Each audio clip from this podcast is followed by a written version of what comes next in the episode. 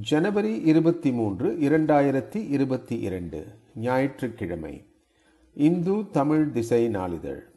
புவி எழுதிய காருக்குறிச்சியாருக்கு பரிவாதினியின் மரியாதை. நடுப்பக்க கட்டுரை.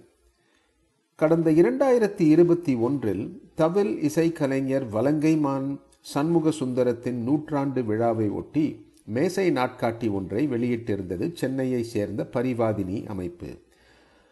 சண்முக சுந்தரத்தின் அரிய புகைப்படங்களுடன் அவரை பற்றிய தகவல்களும் அதில் இடம்பெற்றிருந்தன. அந்நாட்காட்டிக்கு கிடைத்த வரவேற்பை அடுத்து இந்த ஆண்டு நாகஸ்வர கலாநிதி காருக்குறிச்சி அருணாச்சலத்தின் நூற்றாண்டு விழாவை ஒட்டி அது போன்ற ஒரு மேசை நாட்காட்டியை பரிவாதினி வெளியிட்டுள்ளது. காரக்குறிச்சியாரை பற்றிய தகவல்கள் வெறும் வாழ்க்கை குறிப்புகளாக இல்லாமல் அட! என்று வியக்க வைக்கும் ஆச்சரியங்களாக அமைந்திருக்கின்றன. திருநெல்வேலி மாவட்டத்தின் ஒரு சிறு கிராமமான காருக்குறிச்சி இன்று அருணாச்சலத்தால் பெரும் புகழை பெற்றிருக்கிறது. அக்கிராமத்தில் ஒரு திருமண விழாவில் கூரை நாடு நடேசனின் நாகஸ்வர கச்சேரியை கேட்டு மனதை பறிகொடுத்த பலவேசம் அதை முறைப்படி கற்று இசை கச்சேரிகளை நடத்தினார் என்றாலும் அவரால் தான் விரும்பியவாறு ஜொலிக்க முடியவில்லை. ஆனாலும் அவரது மகன் அருணாச்சலத்துக்கு இளம் வயதிலேயே இசை பயிற்சிகளை தொடங்கி வைத்து அவரை பெரும் வித்வானாக மாற்றிய முழு பெருமையும் அவருக்கே உண்டு. இளம் வயதில் ஊர் விழாக்களில் நையாண்டி மேளத்துக்கு நாகஸ்வரம் வாசித்துக் கொண்டிருந்தார் அருணாச்சலம். கல்லிடை குறிச்சியில் திருமண விழா கச்சேரிக்கு வந்திருந்த டி. என். ராஜரத்னத்தின் பார்வை திருமண சடங்குகளின் போது நாகஸ்வரம் வாசித்துக் கொண்டிருந்த அருணாச்சலத்தின் மீது பட்டது.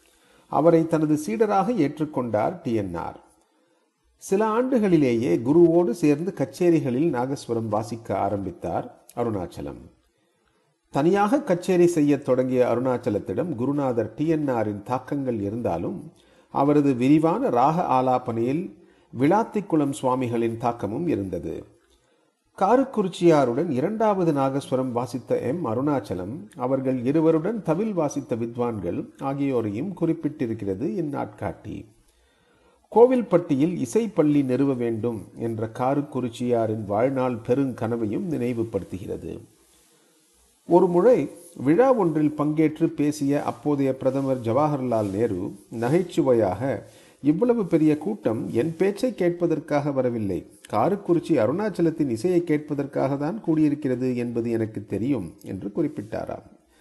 தன் மகன் வழியாக நிறைவேறிய தந்தையின் இசை கனவு வாழ்வில் மாற்றங்களை உண்டாக்கிய இசை மேதைகளின் சந்திப்பு என நெகிழ்வான சம்பவங்களோடு கார்வை குழைவு கமகம் சஞ்சாரம் கற்பனை ஸ்வரங்கள் என்று சங்கீத நுட்பங்களையும் அவற்றில் காருக்குறிச்சியார் நிகழ்த்திய அற்புதங்களையும் பக்கம் பக்கமாய் விவரித்திருக்கிறது இந்த மேஜை நாட்காட்டி.